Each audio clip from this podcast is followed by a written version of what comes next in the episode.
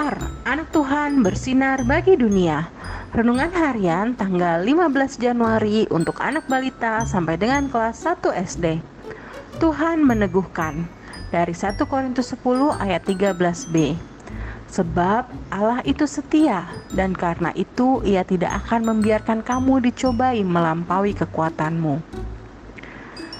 Ayo pegang aja nggak akan sakit kok, kata Ruli teman mentari. Enggak ah, kata papa, stop kontak itu berbahaya, bisa kesetrum. Jawab Mentari. Ah, masa sih, kata Ruli. Adik-adik, Ruli sedang menggoda Mentari untuk melakukan hal yang salah. Tuhan Yesus juga digoda iblis di padang gurun. Tapi puji Tuhan, Tuhan Yesus tidak mengikuti yang salah. Di padang gurun itu, Tuhan Yesus berpuasa selama 40 hari.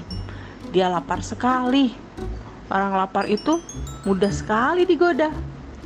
Iblis menyuruh Tuhan Yesus untuk mengubah batu-batu yang ada di depan mereka menjadi roti yang bisa dimakan.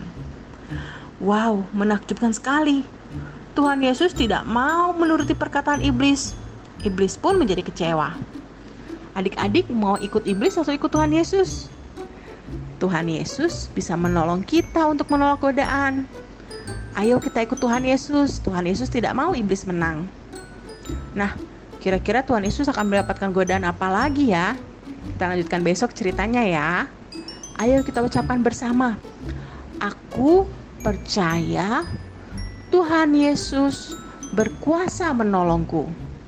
Aku percaya Tuhan Yesus berkuasa menolongku. Yuk kita berdoa. Tuhan Yesus, ajar aku untuk bisa selalu percaya pada kuasa Tuhan. Tuhan Yesus menolongku.